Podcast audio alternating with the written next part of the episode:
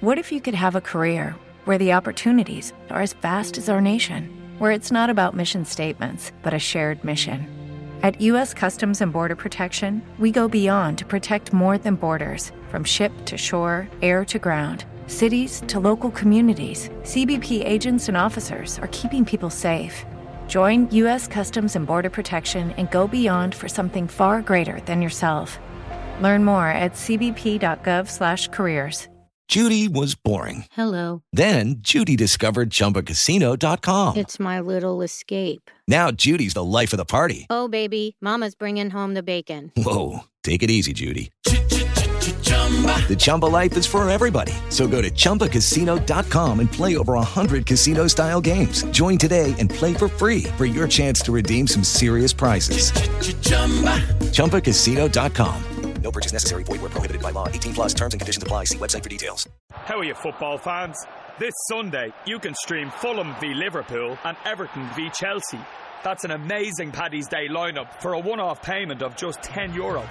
To grab a Now TV Sky Sports Day Pass and only pay for the games that matter to you, search Now TV today. Content streamed via internet, full terms at nowtv.com.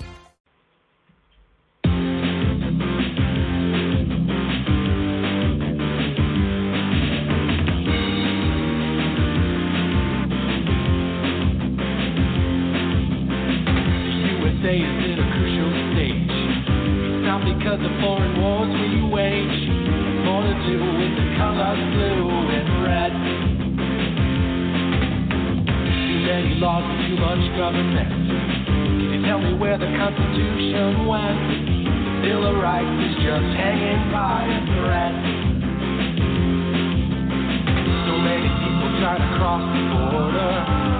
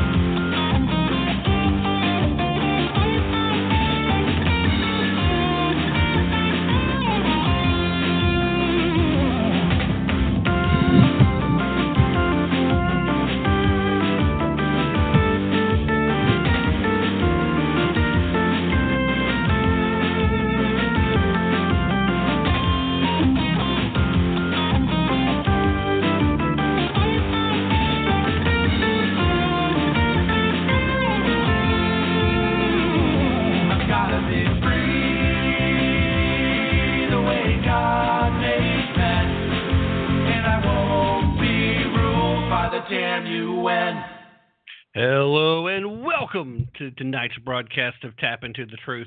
Hope everyone's having a fantastic day wherever they are and wherever you may be doing. With all the usual caveats, of course.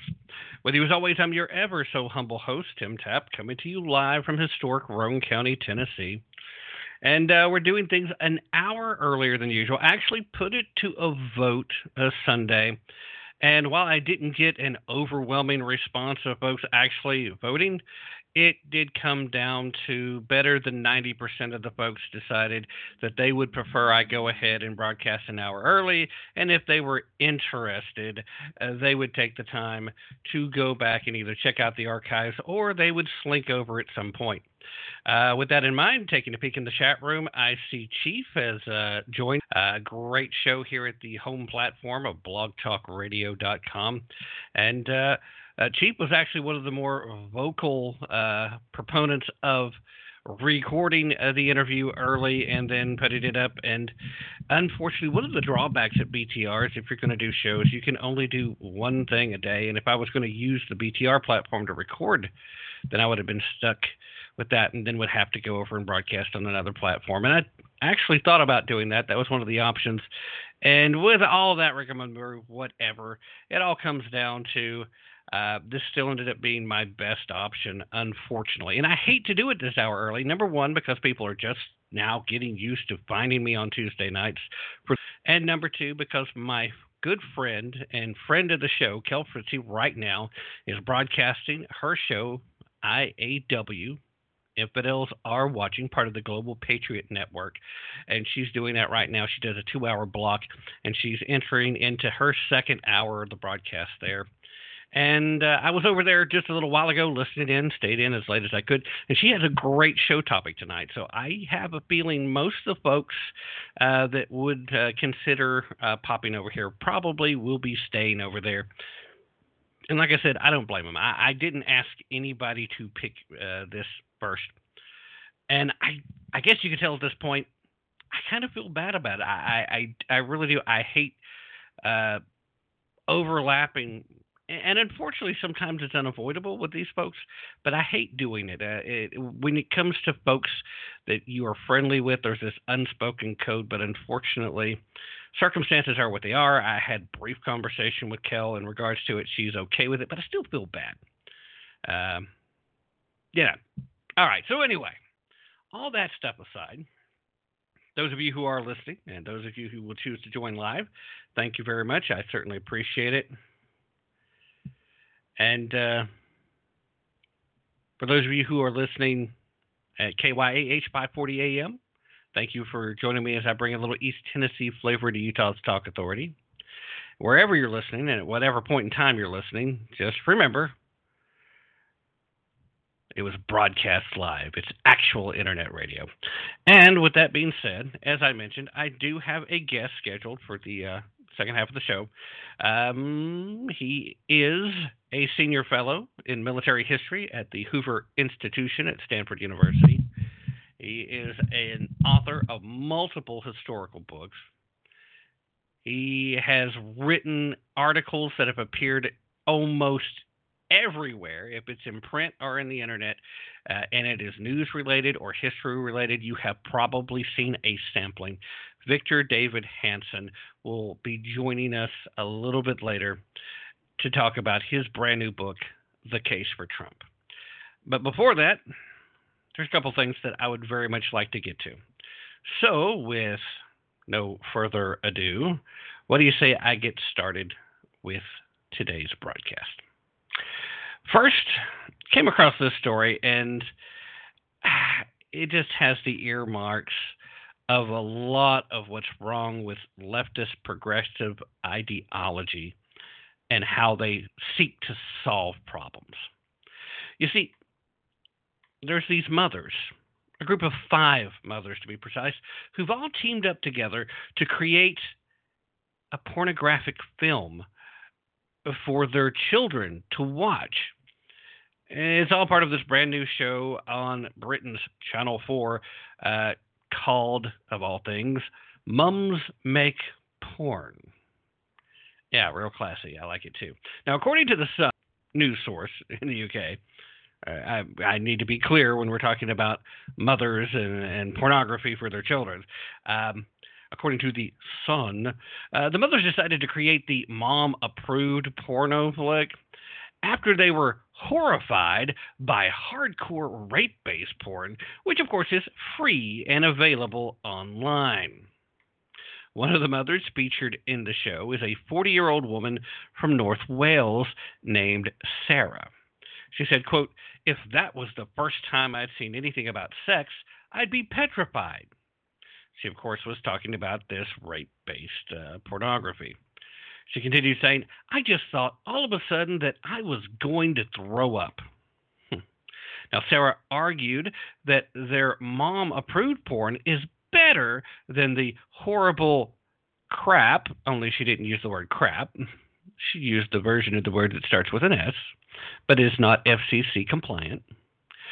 Uh, she said that theirs is better than the quote horrible crap we see on the internet.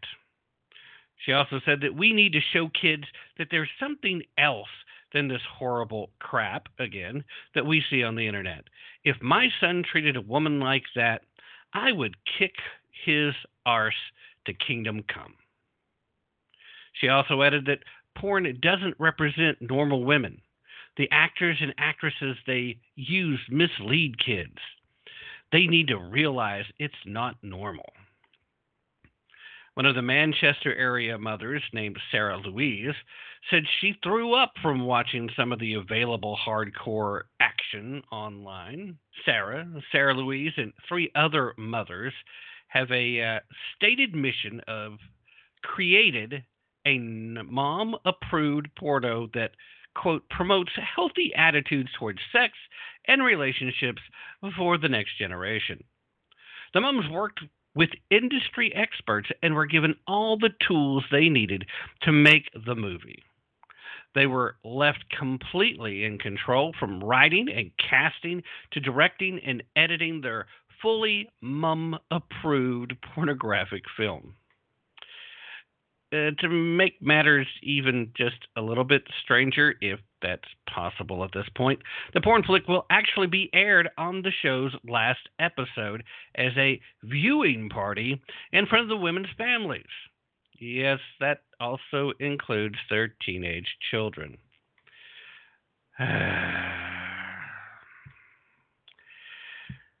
Oh, to begin counting all of the things that are wrong with this story. First and foremost, I don't think too many people would argue against the notion that this type of pornographic material is harmful to the mindset of teenagers.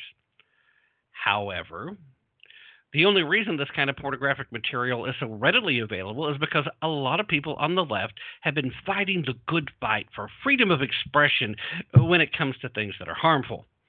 Uh, you try to have a Christian talk about how it's a good idea to put off having sex until you're married, and that's the kind of bigoted hate speech that will not be tolerated on social media platforms. But this, this is okay. But at the end of the day, how about these mothers band together and actually bounce good ideas off of one another and come to the conclusion that it might actually be the best possible course of action to do what parents have been doing for generations before these folks and actually have those awkward, uncomfortable sex talks with their children. Chief in the chat room says, Mom approved porn. A studly looking dude doing the dishes. Uh, yeah, I wouldn't be surprised if that didn't work its way into the uh, final product. Not that I'll be watching it, but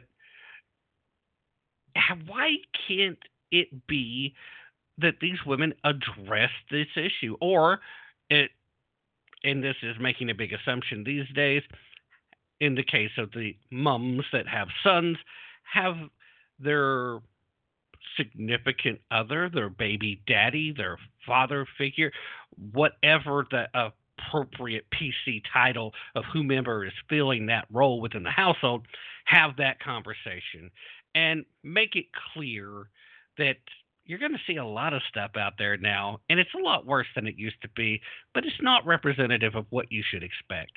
And obviously, the rape based stuff, while it certainly plays into fantasy, a fantasy that a lot of left leaning sexual therapists might actually try and convince you is a healthy expression under controlled circumstances. It just is one more way to propagate the essence of toxic masculinity. How about moms, instead of making a porn, you actually parent. How about you have the conversation? How about instead of claiming this is for your children, you actually admit to yourselves and everyone else that this isn't about doing something for the kids. This is about fulfilling some narcissistic ideology where you want to feel as if you're still desirable in such a fashion.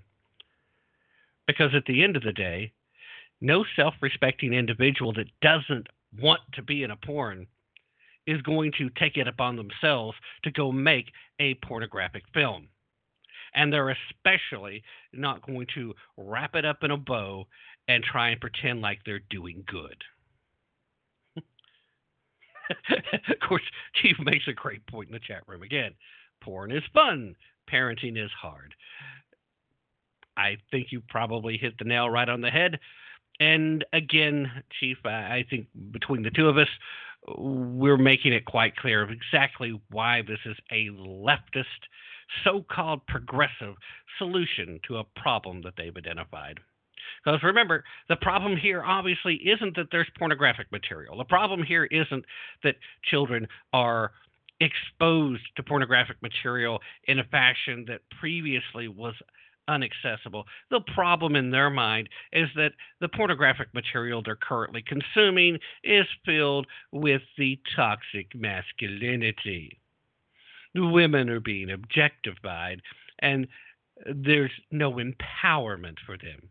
Although I'm sure, because I've heard people make this statement that the women that play the parts in these movies are actually uh, empowering themselves by owning the fact that they enjoy that part of the fantasy. Yeah, let's just get back. Fun is more popular than difficult. A simple fact of life. That is correct, Chief.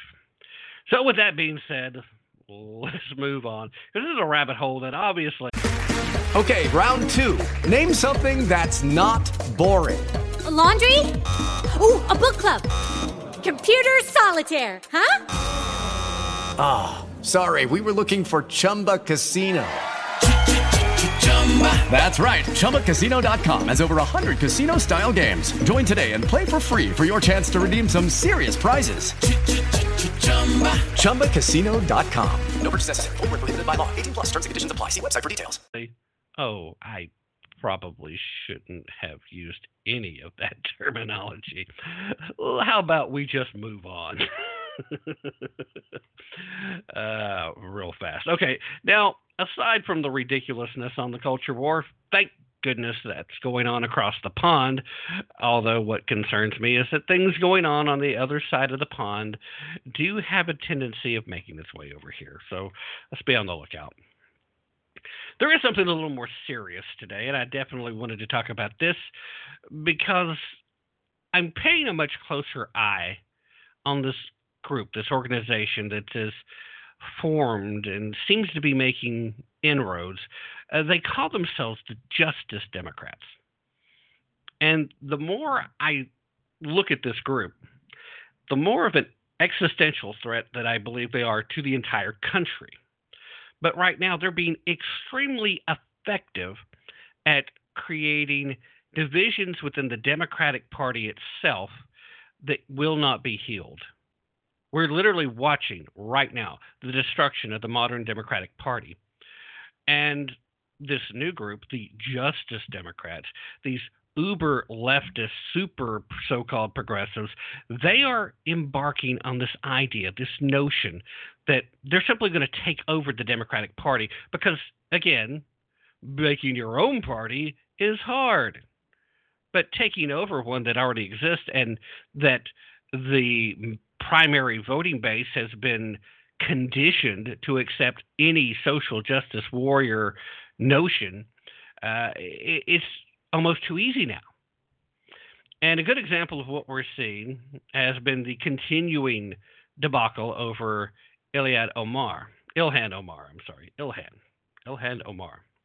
But today, Rashida Tlaib, uh, well, not today, but uh, today it was uh, when I came across this story because somehow this got buried under all the other things that were going on.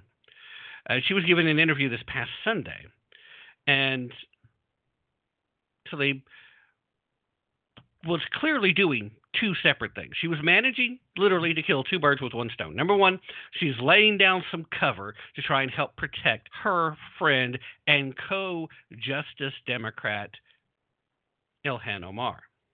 But at the other, at the same time, on the other hand, she was also putting another stake in the heart of the old vampire that is the traditional Democratic Party and their efforts to take over.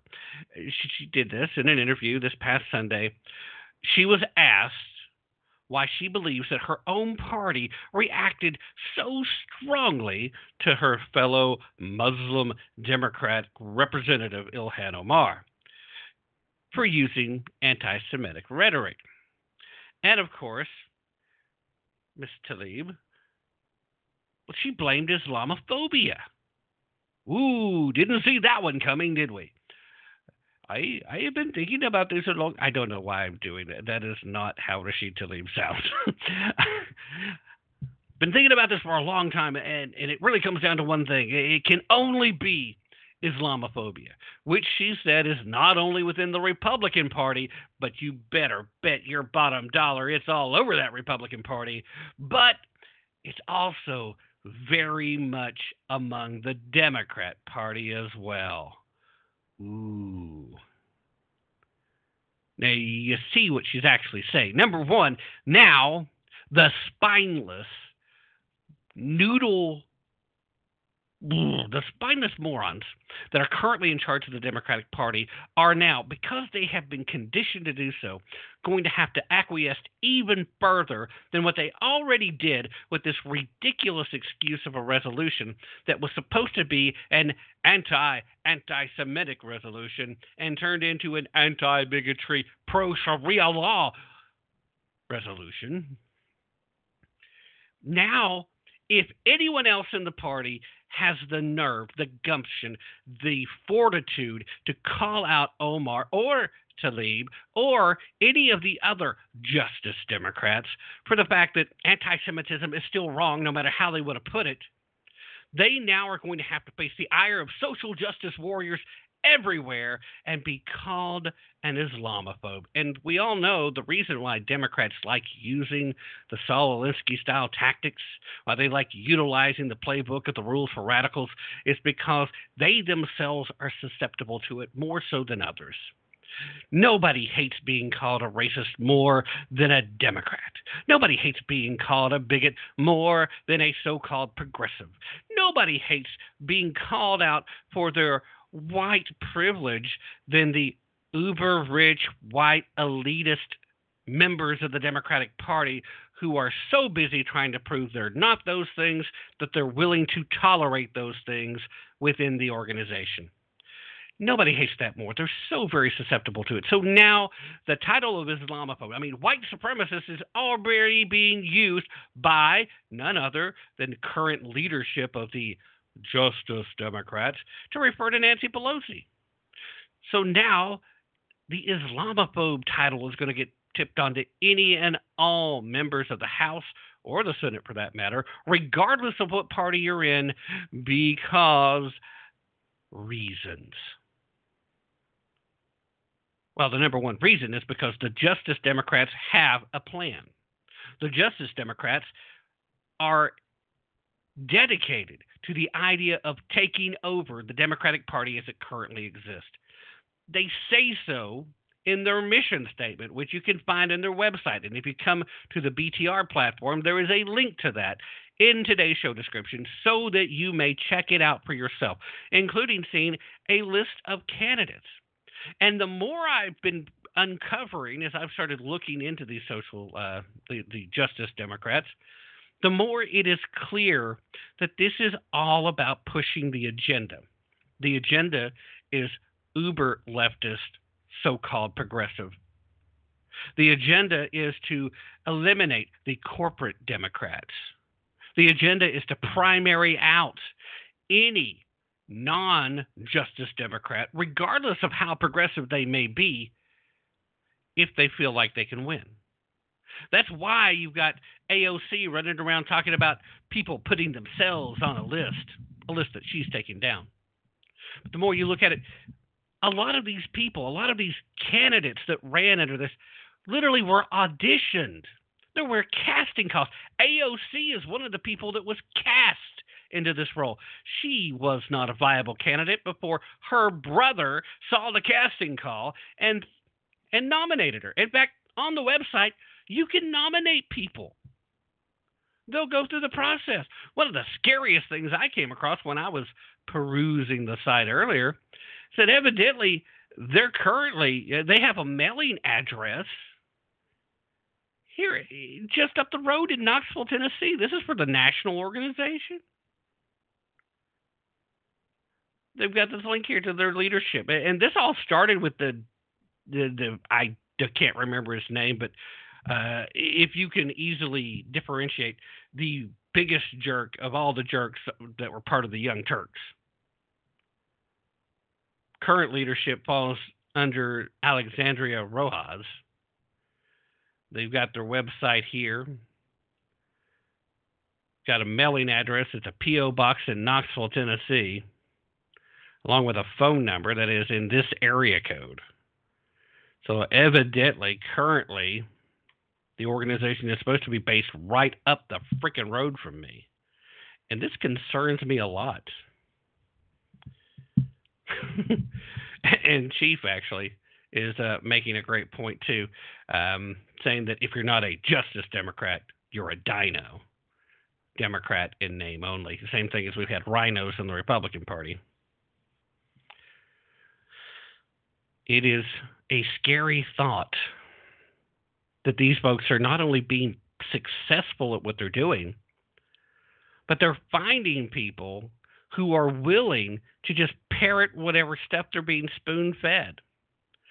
When you take a look at now uh, interviews and then read mission statements, AOC's most, her most claret points the, the, times that she's making uh, the most amount of sense. And remember that this is a relative term, of course. In those occasions, on those times, it's so clear that she is just repeating the lines that she's supposed to have rehearsed and played. And it's the same agenda that every one of these folks is following. They have on their sites the fact that they elected seven of their candidates to Congress.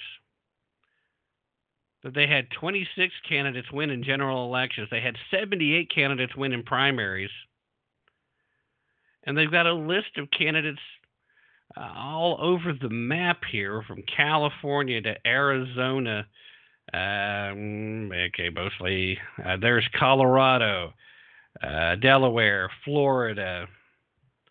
Still looking Iowa, Hawaii, Illinois. I mean, these are places where Democrats actually, a lot of these places, Democrats do really well on their own already. Uh, there's Kansas, Massachusetts, uh, to, to, to, Maryland, yeah, like Michigan.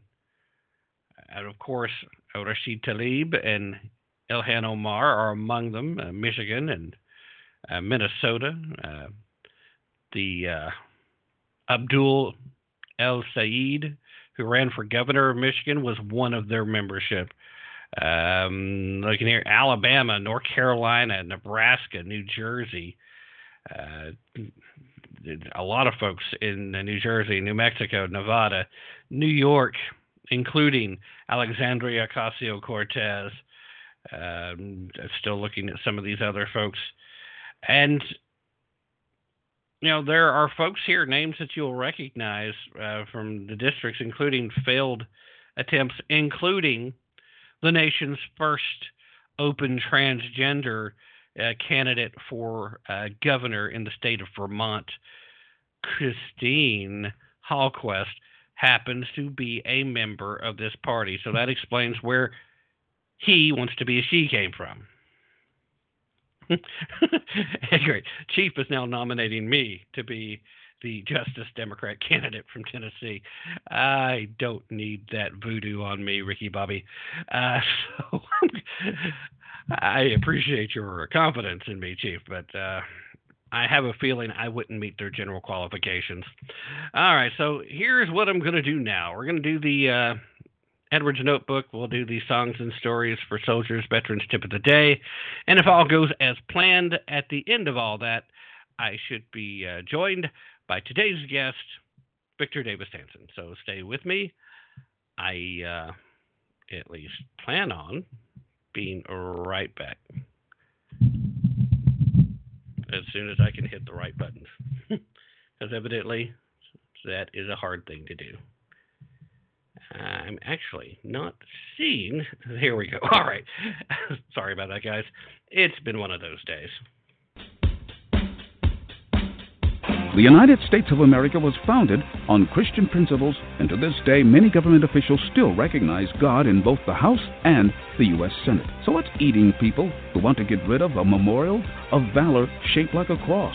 Hello, I'm Ron Edwards. On today's page from the Edwards Notebook, on one hand, leftist Democrats want to flood America with Muslims, and when they can get away with it, government school educators force students to learn about and practice Islamic rituals in American classrooms.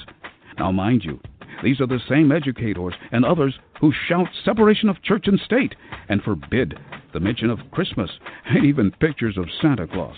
So it is well established that American leftists are hypocrites who hate the United States and the many good Christian values that made her the envy of the world. So now they advocate for the removal of a nearly 100 year old 40 foot cross memorial that honors Maryland residents who died in World War I. If certain people are offended by the cross, they might consider our freedom of or freedom from religion. Grow up and leave our memorials alone. I'm Ron Edwards. Join me Fridays at 4 p.m. Eastern on AmericanMatters.us, SHR Media, and 12 a.m. Sundays on Talk America Radio Network. Ron Edwards, the new voice of America. Sponsored by David E. Garrett Jewelers. Dan Perkins here with your songs and stories for soldiers, veterans tip of the day. An important stride was taken on March the 5th when the President signed an executive order creating the Prevents Program, specifically designed to address the problem of veteran suicide and homelessness in the United States. The President pointed out that nearly 70% of all veteran suicides are by vets who have never been in contact with the VA. Another part of this new program will provide money for homeless vets to buy housing for themselves and their families. We have to do a better job of helping inform vets what options they have to improve the quality of their lives. Here is your tip of the day. If you hear this spot, go to your nearest VA facility and ask for help. Tell them you want to know oh. about the new Prevents program.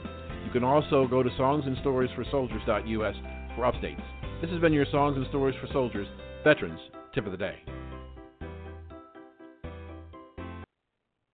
All right, everybody, thanks for staying with us through that very brief break. And it is now my distinct honor and pleasure to welcome to the show Professor Victor Davis Hanson. Uh, Professor, thank you so much for uh, joining us. It is Ryan here, and I have a question for you. What do you do when you win? Like, are you a fist pumper? A woohooer, a hand clapper, a high fiver. I kind of like the high five, but if you want to hone in on those winning moves, check out Chumba Casino. At ChumbaCasino.com, choose from hundreds of social casino style games for your chance to redeem serious cash prizes. There are new game releases weekly, plus free daily bonuses. So don't wait. Start having the most fun ever at ChumbaCasino.com. No purchase necessary. Group. Void were prohibited by law. See terms and conditions. 18 plus. Lucky Land Casino asking people what's the weirdest place you've gotten lucky? Lucky? In line at the deli, I guess? Aha, in my dentist's office.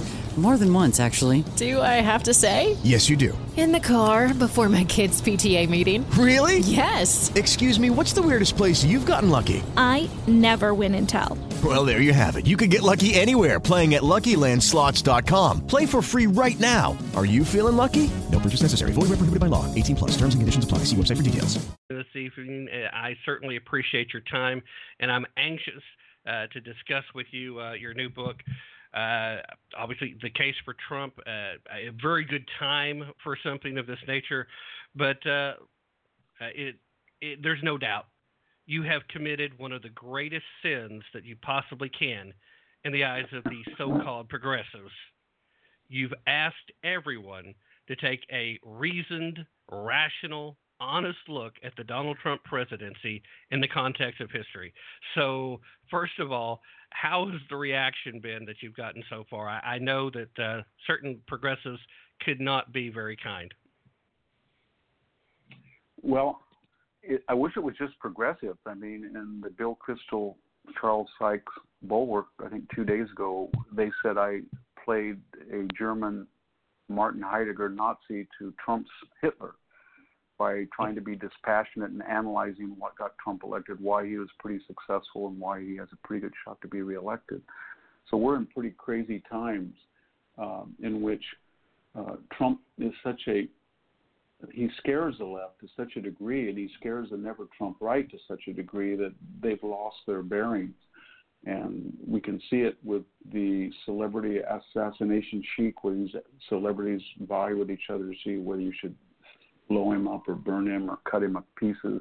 Or we see it with you know the, all of these efforts to abort his presidency, to, you know, crazy evoke the emoluments clause, the 25th Amendment, try to pervert the electoral college in uh, last uh, in 2016, sue about voting machines, uh, resurrect the old ossified Logan Act, get Michael Cohen, get the the Mueller investigation, get McCabe and Rosenstein to stage a coup, and yet he's still there and that gets them even angrier because they think that this should have been a 16-year Obama Hillary Clinton regnum. That they would have been finishing a fundamental transformation of the country, and suddenly this Manhattan billionaire who can say anything, anytime, anywhere to anyone is in control, and he's systematically not doing what they said he would do. They said he'd either be liberal if he were never Trumper, or he'd be incompetent and fail if you were on the left, and he's neither. He's a conservative that has really made a huge difference in getting 3% economic growth on an annualized basis, record low minority unemployment, record gas and oil uh, production, record uh, rise in middle class wages of 3.5%, uh, deregulation. He's addressing free speech on campus. The judges are not like David Souter or Harriet, the Harriet Miers nomin- failed nomination. he's trying to do other things like close the border and and he's sort of the only thing between uh, Americans and six, things like 16 year old voting laws and letting felons vote. He's opposing all the right things. Boy, does he does he incur such hostility. Yeah, yeah. I mean, it, it really is astounding, and I think it does also speak to the job that the framers did. The fact that they haven't been able to destroy uh, Trump yet, because they have literally tried to subvert his presidency at every turn, and I, for one, I was I wasn't on the Trump train uh, early on, but uh, once he earned the nomination, I was certainly willing to support him because, in my eyes, almost anything was preferable to Hillary Clinton. Uh, knowing uh, the past, knowing everything that had transpired when Bill Clinton was president, and so I was willing to give him a chance to convince me. And I, I do think he tends to be a imprecise communicator, which is one of the biggest uh, reasons why some folks who normally would be supportive uh, are a little less than. Uh, this, of course, is talking general voters. Obviously, uh, the never Trumpers. Uh, they don't like the uh, apple cart to be turned over any more than the Democrats do. So it's understandable why they're there. But at the end of the day, he has managed to govern very conservatively, and everything that he's fought for and everything he continues to fight for, I think, falls within the confines of traditional conservative values. Yet we still see folks trying to push against. How much of that came to you as a surprise, especially as you started looking at the comparisons as you did research for uh, for the new book? Well, I asked myself. I tried to be dispassionate. I said, if I understood that he's the first president without prior military or political experience, and as you say, he tweets and he can be uncouth, and I use that word crass a lot. But if you just ask yourself, um, how did he figure out within the confines of the Republican Party to win back these states that were considered lost, like Michigan, Wisconsin, uh, Ohio, Pennsylvania, North Carolina, Florida? And the answer is he crafted a geographical as well as a political message. He said basically to the country, although I'm a 90% conservative in terms of judicial selections or tax policy or energy development, et cetera, et cetera, there is no such thing as free trade if it's not fair. And China is not fated to take over the world. One American uh, produces still three times as many goods and services as three Chinese counterparts. And he said the the interior of the country is not to be written off. It's not deindustrialized. We made some bad choices on our part, and it can be restored. The border doesn't have to be open. We can have legal, meritocratic, measured, um, and diverse immigration. The melting pot can be resurrected. We can have secure borders. We, if we go overseas and get involved, and if we can't turn tactical victories in the streets of these cities into strategic advantage, then maybe we shouldn't be there. Maybe we shouldn't go try to nation build anymore. So these were different, and they were, as I said, calibrated to the electoral college, and they worked, and that left the the political class just dumbfounded. They didn't understand that. And when you add that Trump, of all people, and and I, I think my political trajectory was similar to yours, and many of your listeners probably. You were skeptical, then when he got the nomination, you saw there was a Manichean chance, a choice between Hillary Clinton and somebody better. But he he didn't sound uncouth as everybody said he did. He actually started addressing people as our farmers, our workers, our vets, when he went into West Virginia, Hillary Clinton, remember, had said, uh, "I'm going to break the coal industry," echoing what Obama had said, and I'm going to put coal workers out of work. And Trump said, "I love big, beautiful coal, and I'm going to restore it." And he he had a message that said, you know, I may be amoral according to my personal life, but there's a broader definition of morality, and if I can get economic growth and low unemployment, a job is the is the fundamental tenet of the American family. And I can restore dignity to people and give them purchasing power. I can make the Chinese play fair. I'm not too worried about people in Iraq and Afghanistan and Libya, at least not in comparison with people in Youngstown, Ohio. And well, we hadn't heard that message from a Mitt Romney or John McCain. And so he almost said I'm going to redefine what qualifications are. They're not necessarily past consultations with the, foreign, the Council on Foreign Relations or the Harvard Government Department or the Brookings Institution. And I'm going to redefine morality.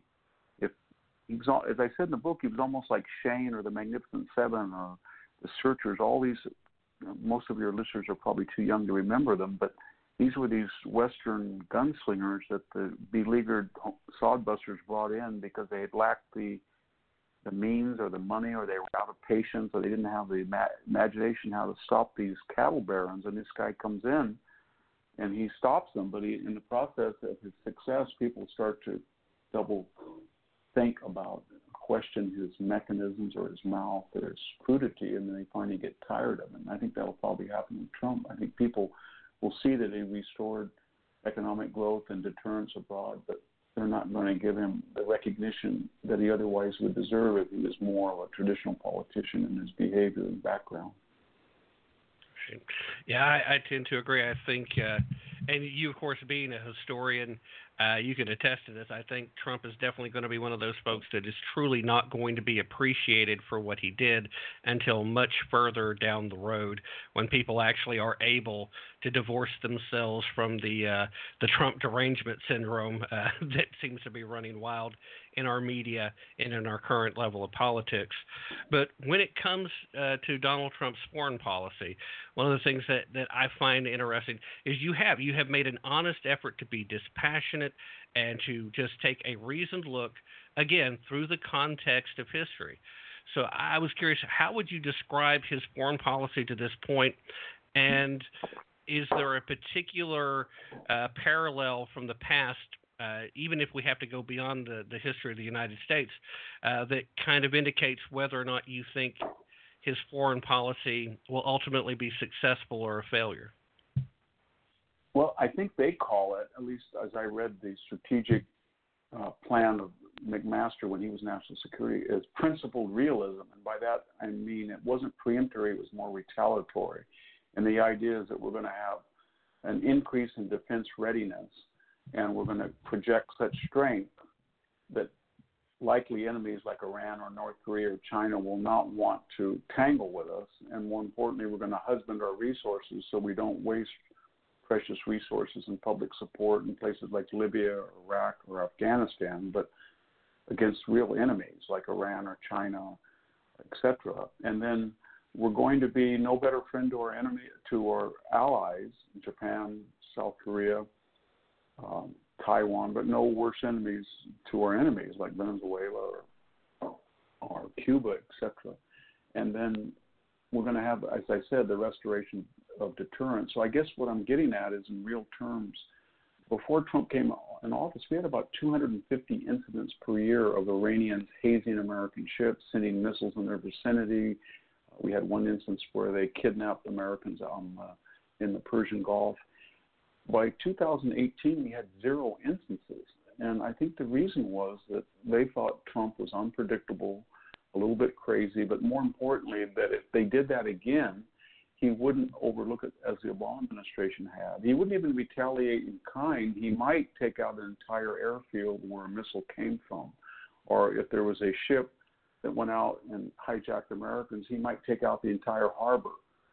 So I think that's why, uh, for now, North Korea has stopped testing missiles and nuclear, at least cut down on them. And uh, I, I understand that you have to come through sometimes with these veiled threats, but he inherited a situation which we had ballistic missiles apparently pointed at our west coast cities, and he's trying to address that. And they don't know what to make of him, but they do understand that there's not going to be any more of the, the Clinton, Bush, Obama six party talks, agreed on framework, strategic patience that ended up giving billions of dollars and, and sort of beseeching the North Koreans to behave. I guess I'd sum it up as Jacksonianism, like Andrew Jackson, deterrence, and uh, principled realism. All right. Well, uh, let me ask you uh, if you had an opportunity, if this opportunity suddenly presented itself where you could sit down, have a face to face, closed door meeting with Donald Trump, and you knew that he was going to be actively listening, there was a really good chance he would take whatever you had to say to heart. What would be some of the things you would really want to express to him? I would say things on the political level. I'd say you're not getting enough political capital out of the fact that you set a record in lowering minority unemployment, both for African Americans and Hispanics. And then I would say that redefining abortion as making infanticide permissible, coupled with uh, the attacks on Catholicism, as we saw with uh, um, Senator Feinstein and Harris, Knights of Columbus and stuff. And coupled with the idea that illegal immigration drives down the wages of entry level workers and it brings gangs into Latino communities, you have a golden opportunity to make the moral case why you deserve an unprecedented uh, percentage of the black and Latino vote understanding that because of the Democratic warped calculus, if you were to get 40% of the uh, Hispanic vote or 20% of the African American vote, they would lose the election. And then I would also argue that uh, George Bush said he was going to be a fiscal conservative and he doubled the debt. And then Barack Obama said that he was not going to use the so called credit card of the Bank of China. Then he doubled the debt.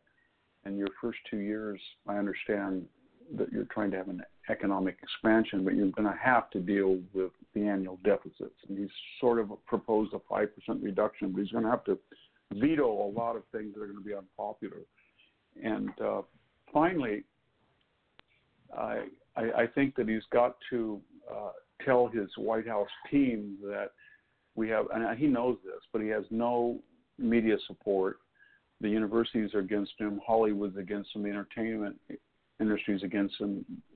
Uh, this weird nexus between popular culture and the progressive movement is against him, and they have no margin of error.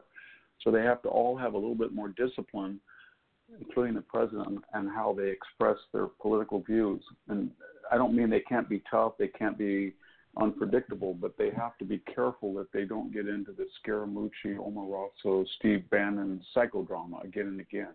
And I think he's made progress with that. I, I feel that Bolton and Pompeo and Barr may be the consummate professionals that are at least in sync with what the Trump agenda is. They're not trying to tell people, you know, I'm the adult in the room and I got to control Trump. They really do believe that that his agendas are are theirs as well.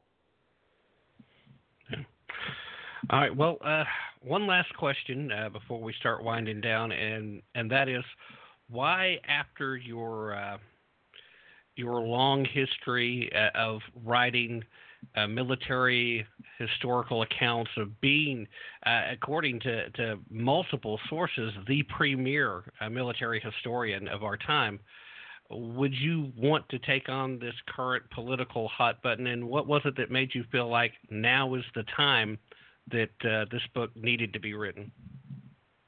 Well, my wife and children asked me that because um, they say, "Why in the world would you want to do this?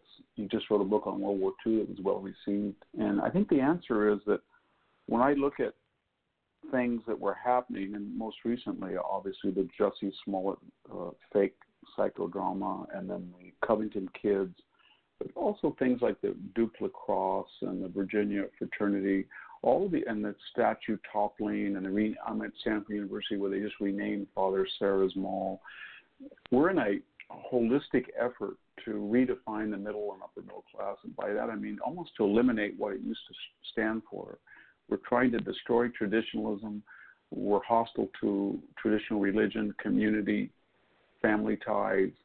Uh, if you're one moment you're skeptical about gay marriage, then you're a bigot. If you don't think transgenderism is something that can that can trump biological determinism, then you're a bigot. And I think everybody, according to their station, has to speak out now. I know that they went after Tucker Carlson the other night in Fox. He spoke out and said, "I'm not resigning. I'm not apologizing. It's just the way it is." because I don't think they represent 51%. They keep bragging about a new demography and a new power. I don't think they do, and I think they're bullies. So I can't. I don't have the ability in other areas. The only thing I, I'm any good at is writing, to some degree, at books. So I thought, you know what?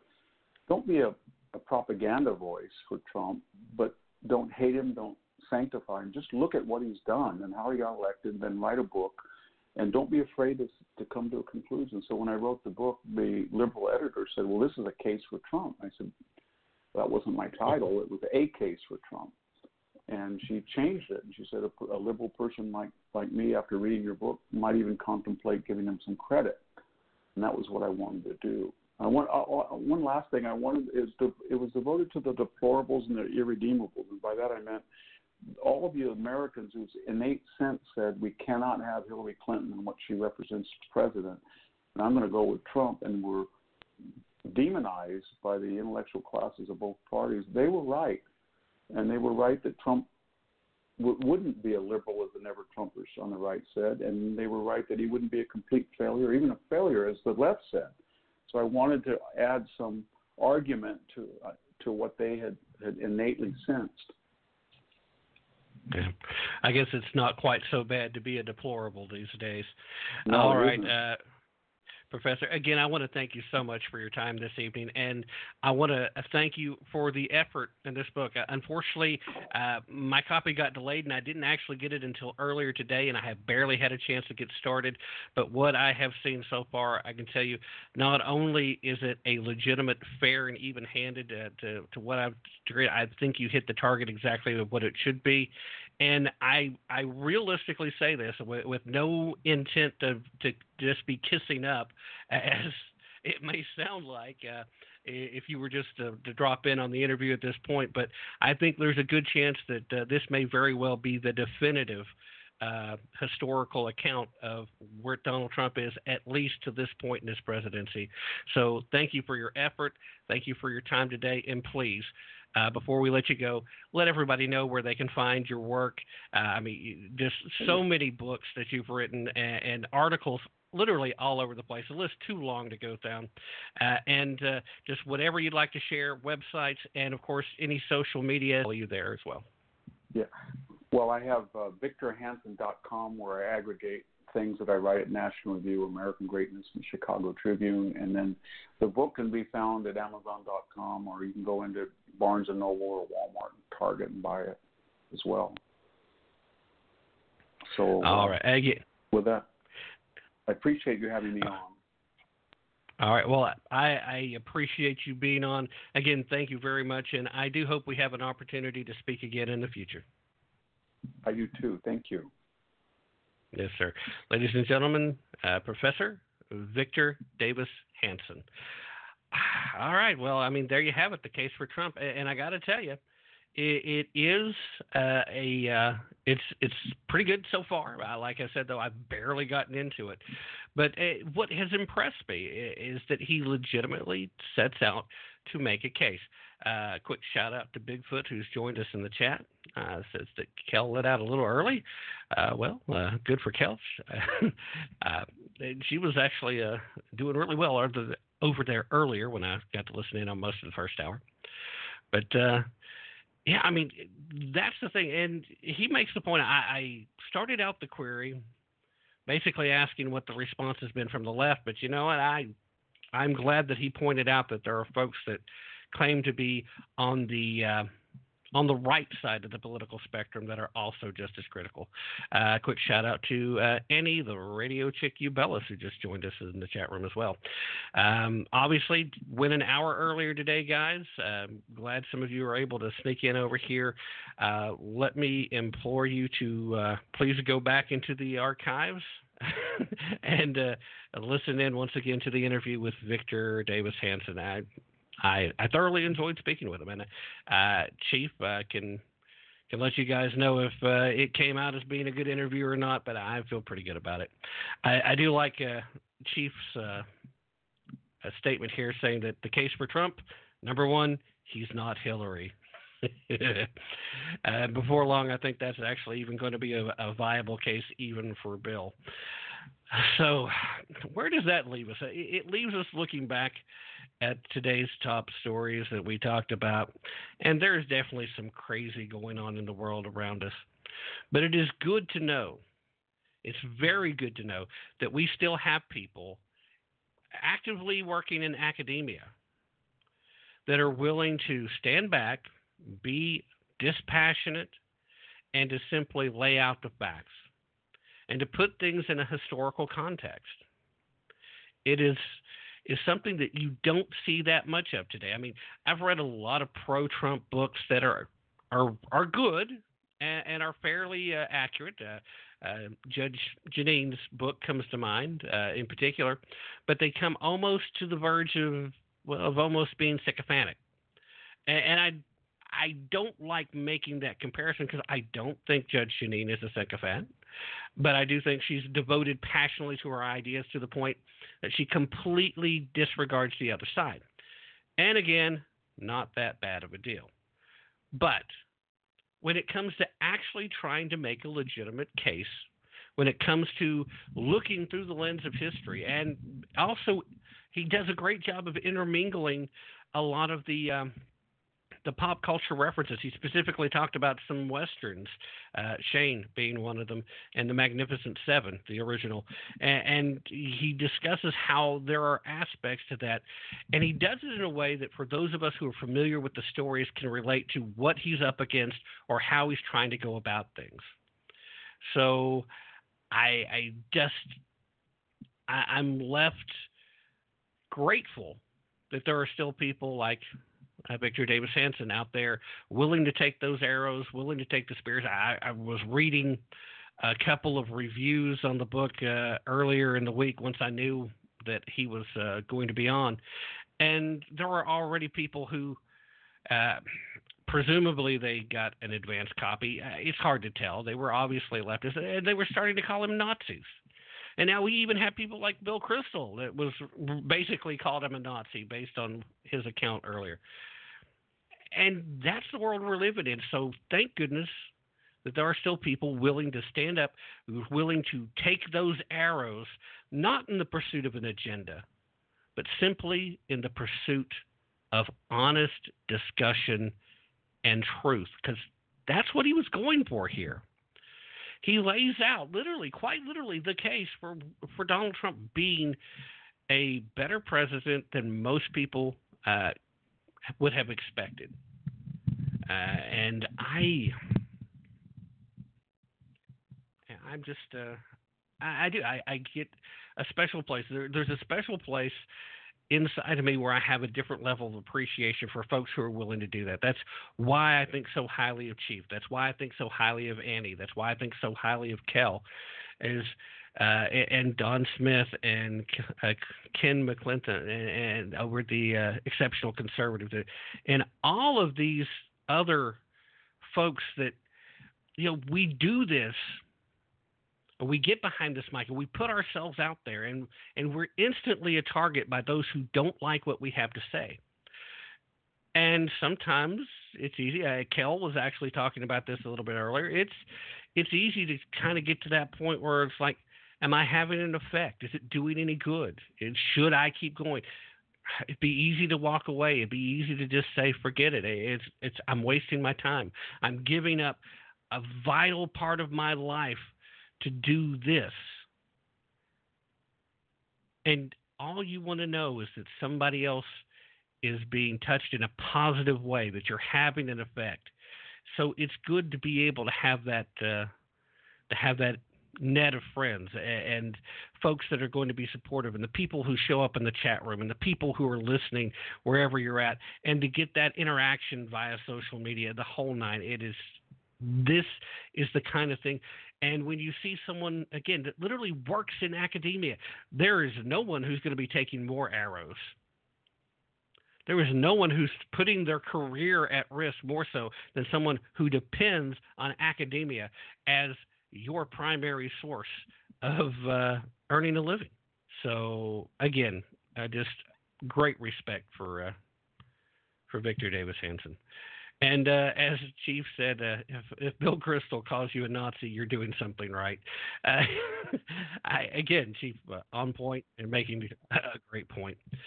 And I guess that's where I'm going to pretty much have to leave things tonight. So, again, I want to thank everybody for being here, and I want to thank everybody who listens after the fact in archives, and all you folks listening in at KYAH 540 AM, Utah's Talk Authority. Uh, be sure to tune in again tomorrow morning where you'll get to hear yet even more of me.